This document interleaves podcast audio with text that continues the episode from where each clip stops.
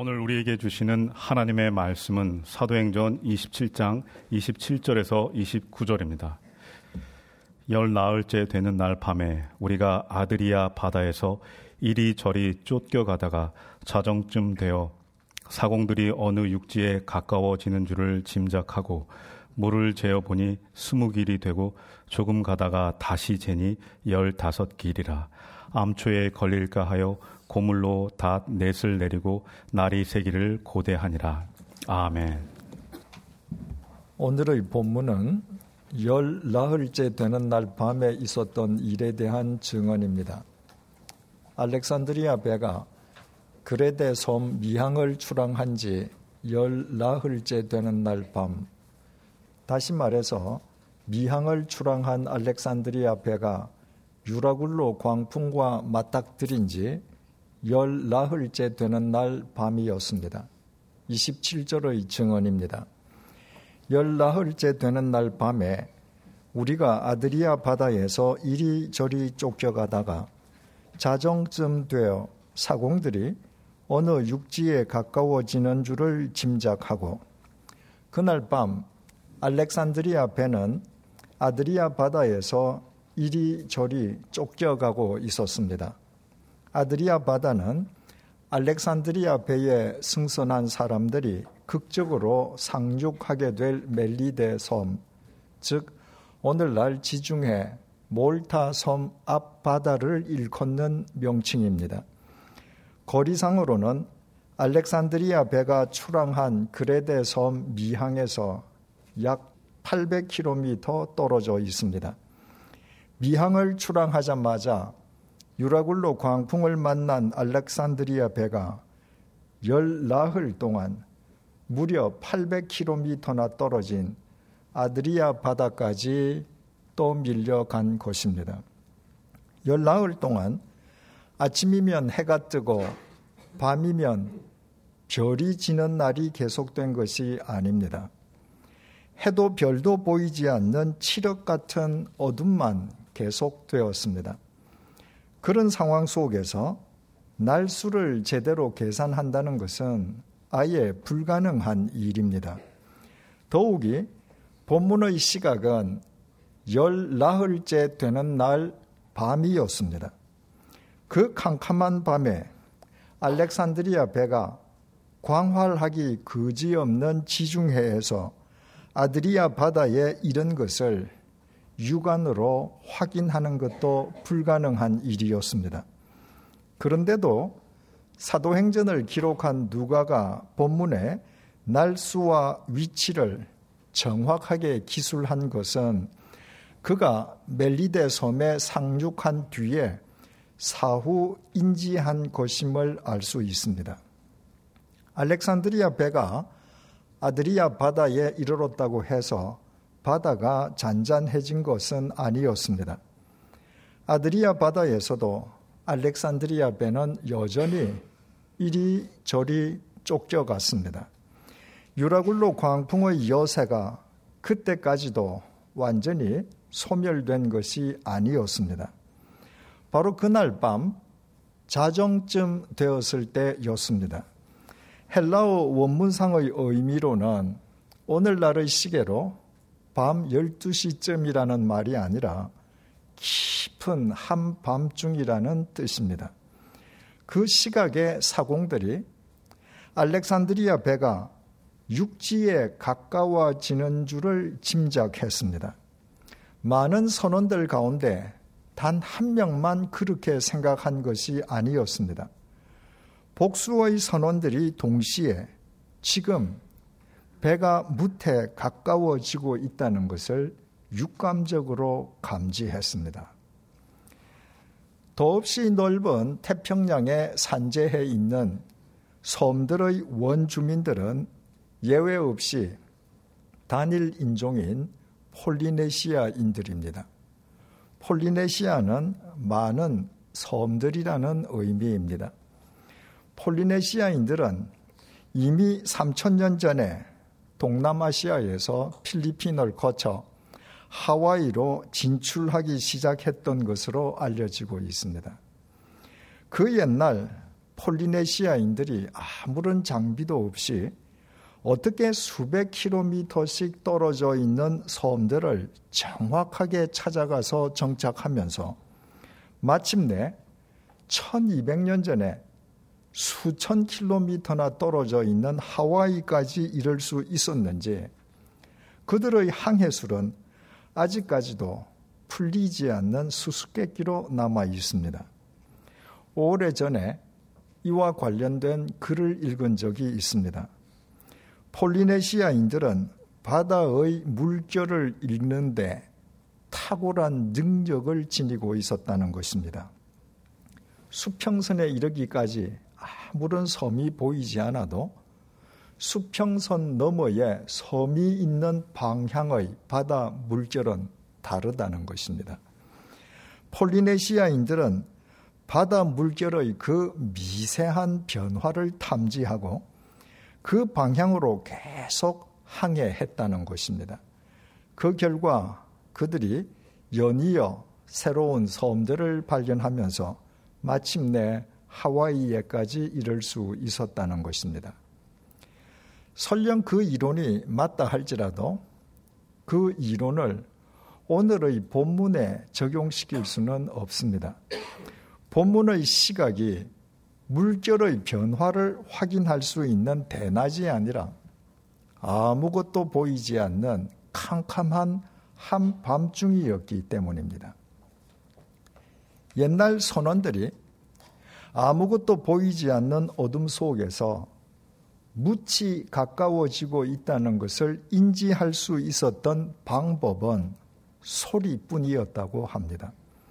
묻이 가까워지면 바람과 파도 소리가 묻에 부딪혀서 되돌아오는 반향이 일어나게 됩니다. 일반인은 묻에 이르러서야 바람과 파도 소리의 반향을 확인할 수 있지만 베테랑 선원들은 먼 거리에서도 그 반향을 육감적으로 감지할 수 있었다고 합니다. 알렉산드리아 배의 선원들은 아무것도 보이지 않는 어둠 속에서 바람과 파도 소리의 반향을 육감적으로 감지하고 자신들이 타고 있는 배가 지금 무태 가까워지고 있다는 사실을 안 것이었습니다. 본문 28절의 증언입니다. 물을 재어 보니 20길이 되고 조금 가다가 다시 재니 15길이라 바람과 파도 소리의 반향을 감지한 선원들은 곧 배의 난간에서 물을 재어 보았습니다. 우리말 재다라고 번역된 헬라어 동사 볼리조는 창처럼 던지는 무기를 일컫는 볼리스에서 파생된 동사입니다. 선원들이 수심을 측량하기 위해서 줄 끝에 무거운 금속을 매달아 바다 속으로 집어 던지는 동작을 그렇게 표현한 것입니다. 측량 결과 수심은 20길이었습니다. 우리말 길로 번역된 헬라어 명사 오르기아는 성인 남자가 두 팔을 벌렸을 경우에 한쪽 손 중지에서부터 다른 쪽 손 중지 끝에까지 이르는 길이를 나타냅니다. 그 길이를 1.8m로 잡는다면 수심 20길은 36m에 해당했습니다. 선원들은 조금 기다렸다가 한 번 더 수심을 측량했습니다. 이번에는 수심이 15길, 즉 27m였습니다. 처음 측량했을 때보다 수심이 9m나 얕아져 있었습니다. 수심이 그렇게 급격하게 얕아지고 있다는 것은 그들이 짐작한 대로 무치 지금 가까워지고 있다는 확실한 증거였습니다. 29절입니다. 암초에 걸릴까 하여 고물로 닷 넷을 내리고 날이 새기를 고대하니라. 우리말 성경에는 두려워하다는 의미의 헬라어 동사 푸호베오의 번역이 빠져 있습니다. 항구가 없는 무태, 큰 배가 접근을 시도할 때 가장 조심해야 할 일은 바다 속 암초와의 충돌을 피하는 일입니다. 본문의 시각은 바다 속 암초를 육안으로는 분간할 수 없는 캄캄한 한밤중이었습니다. 선원들은 측량을 통해 수심이 급격하게 얕아지고 있음을 확인하고는 그 캄캄한 밤에 배가 암초에 걸릴지도 모른다는 두려움에 사로잡혔습니다. 그들은 고물, 다시 말해서 배꼬리 부분인 선미로 닷 넷을 내렸습니다. 배가 더 이상 나아가지 못하도록 배를 정박하기 위함이었습니다. 본래 배를 정박할 때는 이물, 즉 뱃머리 부분인 선수에서 닻을 내립니다. 그런데도 알렉산드리아 배의 선원들은 배의 뒷꼬리 부분인 선미에서 네 개의 닻을 내렸습니다. 그것은 그 시점의 풍세, 방향 때문이었습니다. 그레데 섬 미항을 출항한 알렉산드리아 배는 유라굴로 광풍에 휩쓸려 열 나흘 동안 미항에서 800km나 떨어져 있는 아드리아 바다까지 떼밀려 갔습니다. 떼밀려 갔다는 것은 열 나흘 내내 광풍이 뒤쪽에서 몰아쳤다는 말입니다. 아드리아 바다에서도 알렉산드리아 배는 계속 이리저리 쫓겨갔습니다. 아드리아 바다에 이르러서도 뒤쪽에서 몰아치는 바람이 잦아들지 않았던 것입니다. 그런 상황 속에서 만약 뱃머리에서 닻을 내리면 뒤쪽에서 몰아치는 바람을 이기지 못한 배가 뱃머리를 중심으로 360도 회전하면서 요동칠 것이 분명했습니다. 그래서 선원들은 배꼬리에서 네 개의 닻을 내렸습니다. 그래야 배의 무게 중심이 배꼬리로 이동하여 뒤에서 몰아치는 바람을 버텨낼 수 있기 때문입니다. 역시 베테랑 선원들다웠습니다. 그리고 선원들은 그 한밤중에 날이 새기를 고대했습니다. 날이 새기 무섭게 암초를 피해서 어딘가에 있을 것이 분명한 무태 이르기 위함이었습니다. 그것이야말로 지중해 한가운데에서 맞닥뜨렸던 유라굴로 광풍의 여세에서 완전히 벗어나는 유일한 길이었습니다. 어디 선원들 뿐이었겠습니까?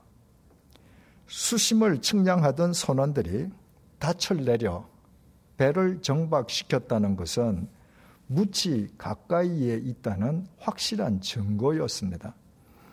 알렉산드리아 배에 승선한 승객들 역시 선원들과 똑같은 마음으로 한순간이라도 속히 날이 새기를 고대했을 것입니다. 유라굴로 광풍과 맞닥뜨린 지 열나흘째 되는 날 한밤중이 되어서야 이제 살 수 있다는 희망을 품고 속히 날이 새기를 고대하고 있는 그들의 심정을 우리는 충분히 짐작할 수 있습니다. 여기에서 근본적인 질문이 제기됩니다. 유라굴로 광풍은 지중해를 항해하는 배들이 흔히 조우하는 일반적인 태풍이 아니었습니다. 그것은 모든 것을 집어삼키는 죽음의 유라굴로 광풍이었습니다. 그 광풍 속에서 선원들이 배를 통제할 수 있었던 것도 아니었습니다. 죽음의 유라굴로 광풍이 몰아닥침과 동시에 알렉산드리아 배는 선원들의 통제력에서 벗어나 버렸습니다. 이튿날에는 죽음의 광풍 속에서 배가 전복하지 않도록 그 배에 실려 있는 하물들, 그 배에 타고 있는 하주들이 그토록 지키려 했던 그들의 재산을 모두 바다 속에 다 내버려야만 했습니다. 그래도 광풍의 위세가 꺾어지지 않자 사흘째 되는 날에는 선원들이 배의 중요한 기구들마저 포기해야만 했습니다. 백주의 대낮에 그런 일들이 일어난 것이 아니었습니다. 해도 별도 보이지 않아 낮인지 밤인지도 분간할 수 없는 칠흑 같은 어둠 속에서 일어난 일들이었습니다. 사람들은 통제력을 상실한 배가 어둠 속에서 대체 어느 방향으로 지금 휩쓸려 가고 있는지조차 알지 못했습니다. 그렇듯 요동치는 배에서 중심을 잡기도 힘들었을 사람들에게 무엇을 먹고 마실 여유나 여건이 허락될 리가 만무했습니다. 사람들은 여러 날 동안 아예 먹지도 마시지도 못했습니다. 당시의 상황을 20절이 밝혀주었습니다. 여러 날 동안 해도 별도 보이지 아니하고 큰 풍랑이 그대로 있음에 구원의 여망마저 없어졌더라. 해도 별도 보이지 않는 칠흑 같은 어둠 속에서 먹지도 마시지도 못한 사람들은 마침내 구원의 여망마저 상실해버리고 말았습니다. 그 가공스러운 죽음의 광풍 속에서 살아날 수 있으리라는 마지막 희망의 끈마저 스스로 놓아버린 것입니다. 그들은 모두 자포자기 죽음의 절망 속으로 떨어져 버리고 말았습니다. 당시의 사람들은 바다는 신들이 범죄한 인간들에게 벌을 주는 장소라고 믿었습니다. 알렉산드리아 배에 승선한 사람들 역시 자신들이 신들의 벌을 받아 죽는다고 생각했을 것입니다.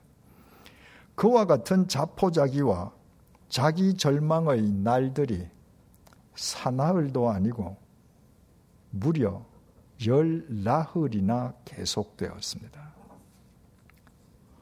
혹 며칠 굶어 보신 적이 있습니까? 만약 우리가 해도 별도 보이지 않는 칠흑 같은 어둠 속에서 먹지도 마시지도 못해서 마지막 희망의 끝마저 스스로 놓아버린 지 열 나흘이 되었다면 과연 우리에게 육감이 남아 있겠습니까? 혹 남아 있다 한들 절망의 열 나흘 동안 먹지도 마시지도 못한 우리 육체의 육감이 제대로 작동할 수 있겠습니까? 그러나 알렉산드리아 배의 선원들은 달랐습니다. 죽음의 절망 속에서 마지막 희망의 끝마저 스스로 놓아버렸던 그들은 열 나흘째 되는 날 한밤중에 바람과 파도 소리가 무태 부딪혀 되돌아오는 반향을 육감적으로 감지했습니다. 그들은 곧장 일어나 두 번이나 수심을 측량했습니다. 수심이 급격하게 얕아지고 있음을 확인한 그들은 캄캄한 밤중에 배가 암초에 걸리지 않도록 배꼬리에서 네 개의 닻을 내려 배를 정박시켰습니다. 그리고 한순간이라도 속히 날이 새기를 고대했습니다. 그 과정을 지켜본 승객들 역시 속히 날이 새기를 한 마음으로 고대했습니다.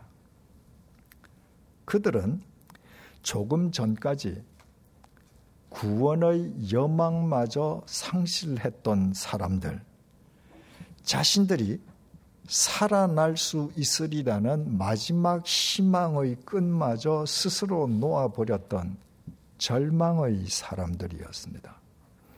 그런데 그들이 지금은 속히 아침이 밝아오기를 고대하고 있습니다.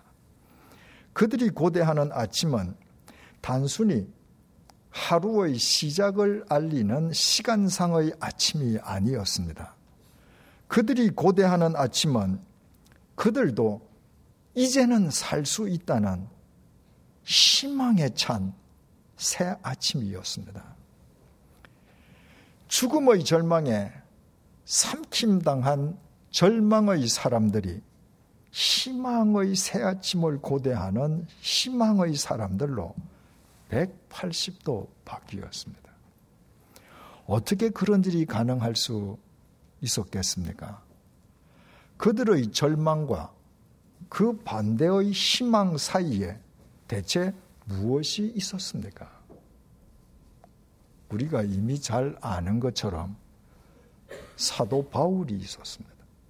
더 정확하게 말씀드리면 바로 거기에 하나님께서 계셨습니다. 하나님께서 죽음의 유라굴로 광풍에 휩쓸린 바울을 당신의 말씀으로 붙들어 주셨고 바울은 죽음의 절망에 삼킴당한 사람들에게 하나님께서 주신 소망의 말씀을 선포했습니다. 23절에서 26절입니다. 내가 속한 바, 곧 내가 섬기는 하나님의 사자가 어젯밤에 내 곁에 서서 말하되, 바울아, 두려워하지 말라.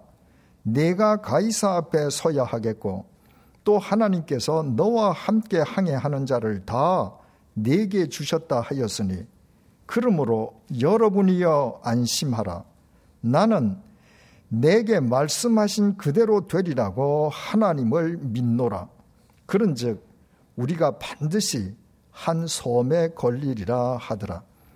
모든 사람들이 스스로 자기 죽음을 재촉하던 바로 그 순간에 하나님께서 우리를 살려주실 것이라고 소망의 말씀을 선포한 사람은 바울 한 사람밖에 없었습니다.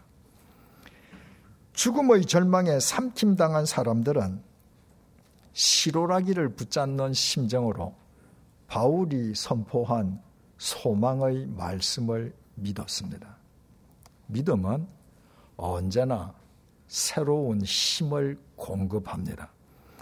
바울이 선포한 소망의 말씀을 믿은 사람들의 육체에서 육감이 되살아나기 시작했습니다.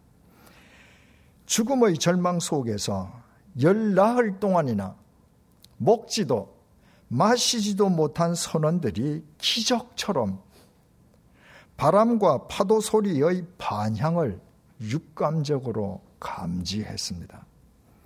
그들은 언제 구원의 여망마저 상실했던 사람이었느냐는 듯이 벌떡 일어나 두 번이나 수심을 측량하고 닻을 내려 배를 정박시키고 승객들과 함께 날이 새기를 고대했습니다. 우리말 고대하다라고 번역된 헬라어 동사 유코마이는 본래 기도하다는 의미입니다. 그들이 모두 아무 일 없이 속히 새 아침이 밝기를 간절히 기도한 것입니다. 바울을 통해 소망의 말씀을 주신 하나님을 향한 기도였으면 두말할 나위가 없습니다. 죽음의 유라굴로 광풍에 휩쓸려 구원의 여망마저 상실했던 사람들, 그들에게는 지켜야 할 재산이 있었습니다. 사회적인 지위와 신분도 있었습니다.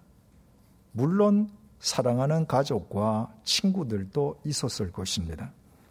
그러나 그 누구도 그 무엇도 그들을 삼켜버린 죽음의 절망으로부터 그들을 건져주지는 못했습니다. 절망 속의 그들을 희망의 새 아침을 고대하며 기도하는 사람으로 바꾸어 주실 수 있는 분은 하나님 뿐이셨습니다. 그러나 그 배에 사도 바울이 승선해 있지 않았더라면 죽음의 절망 속에 빠져 있는 그들에게 하나님에 의한 새 희망이 주어질 수는 없었습니다. 영이신 하나님께서는 언제나 사람을 당신의 통로로 삼으시고 역사하십니다. 죽음의 유라굴로 광풍 속에서도 하나님께서는 당신의 휘페레테스와 마르티스인 바울을 통로로 삼아 죽음의 절망에 삼킴당한 사람들에게 구원의 새 희망을 안겨주신 것입니다.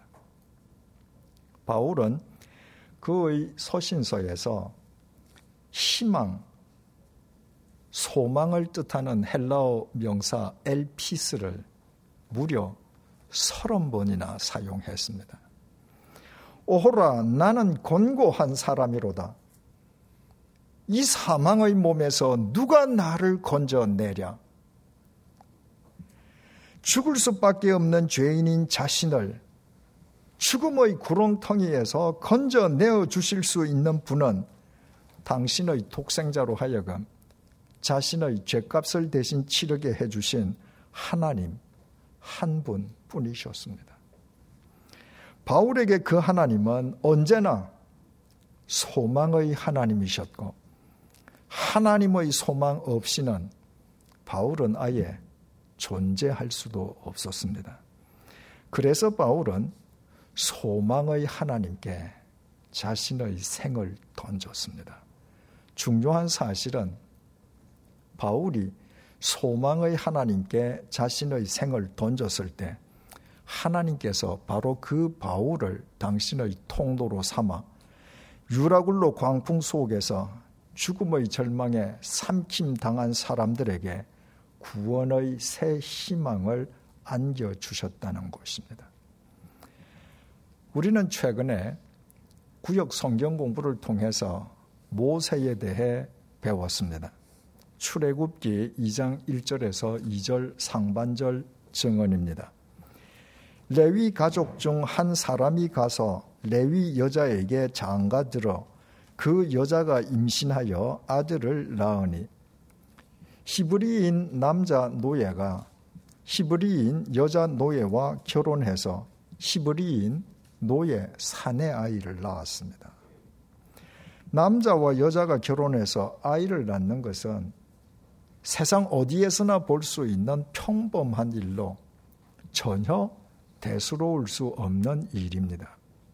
그러나 하나님의 역사는 언제나 평범한 일상의 삶을 통해 일어납니다. 그 히브리인 남자 노예와 여자 노예가 결혼해서 모세를 낳는 순간부터 모세를 통해 이스라엘 백성을 이집트의 노예살이에서 구원해 내시려는 하나님의 구원이 시작되었습니다. 겉으로 당장 드러나 보이는 변화는 아무것도 없는 것처럼 보입니다. 그러나 히브리인 남자 노예와 여자 노예가 결혼해서 모세를 낳는 순간부터 하나님의 구원은 이미 카운트다운에 들어갔습니다. 모세의 부모도 소망의 하나님을 믿었습니다. 그들은 노예가 사내 아이를 낳으면 나일강에 던져 죽이라는 파라오의 명령을 지키지 않았습니다. 하나님께서 자신들을 믿고 맡겨주신 하나님의 아이를 살리기 위해 자신들의 생명을 건 것입니다. 하나님께서 그 아이를 반드시 책임져 주실 것이라는 소망이 있었기 때문입니다. 그 부모 덕분에 살아난 모세 역시 소망의 하나님께 자기 생을 던졌습니다. 하나님의 명령에 따라 하나님의 백성에게 소망의 해방을 안겨주기 위해 혈혈단신으로 파라오와 맞선 것입니다. 그 모세를 통해 하나님의 구원이 이스라엘 백성에게 임했습니다. 이스라엘 백성에게도 하나님이 소망의 하나님이 되신 것입니다. 어디 그뿐입니까? 3400년의 시간과 공간을 초월하여 소망의 하나님께 생명을 걸었던 모세 가족의 삶을 전해주는 출애굽기를 통해 하나님께서는 오늘도 죽음의 절망 속에 빠져 있는 지구상의 수없이 많은 사람들의 심정에 당신의 새 희망을 부어주고 계십니다. 이것이 중요합니다.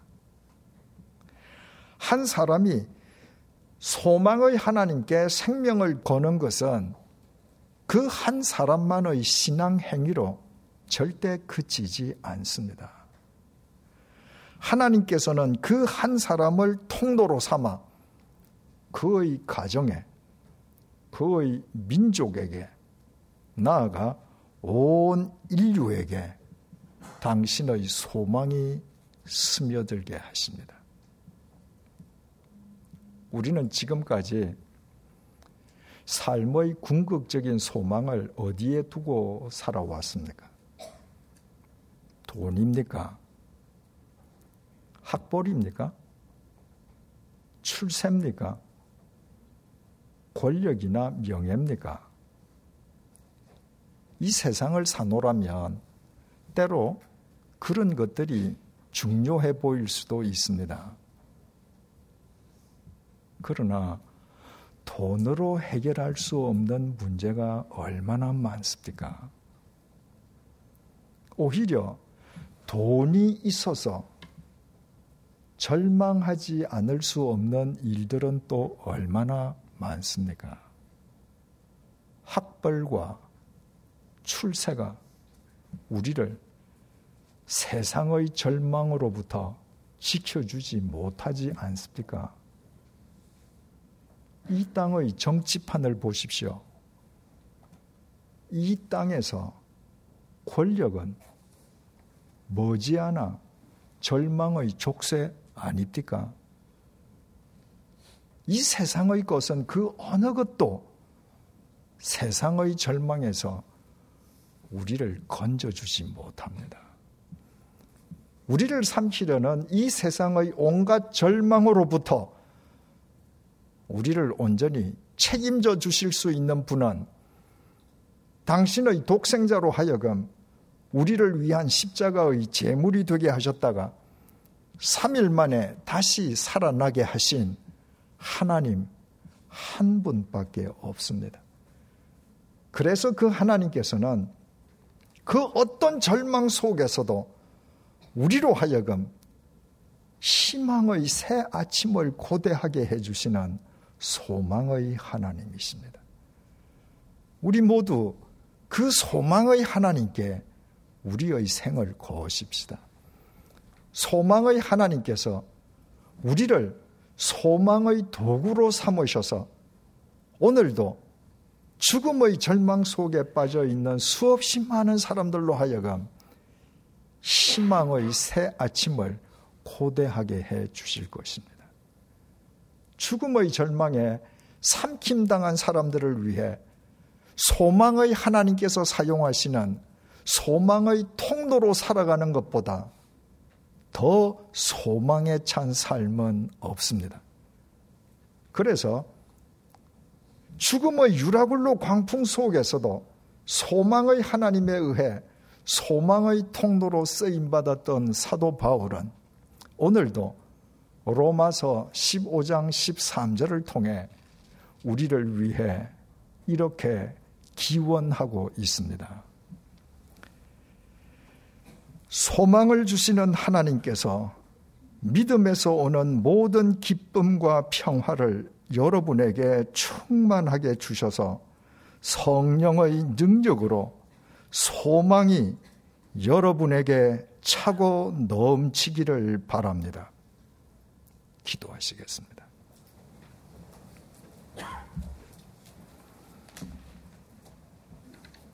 주님, 날이 갈수록 밤거리는 더욱 휘황찬란해지고 있습니다. 그러나 사람들의 마음은 칠흑 같은 어둠으로 뒤덮여 있습니다. 온 세상을 둘러보아도 암울한 사건, 암울한 사고, 암울한 이야기밖에 없습니다. 정치, 경제, 사회, 국방 등 어느 분야에서도 소망을 찾아보기 어렵습니다. 오히려 절망의 소리가 판을 치고 있습니다.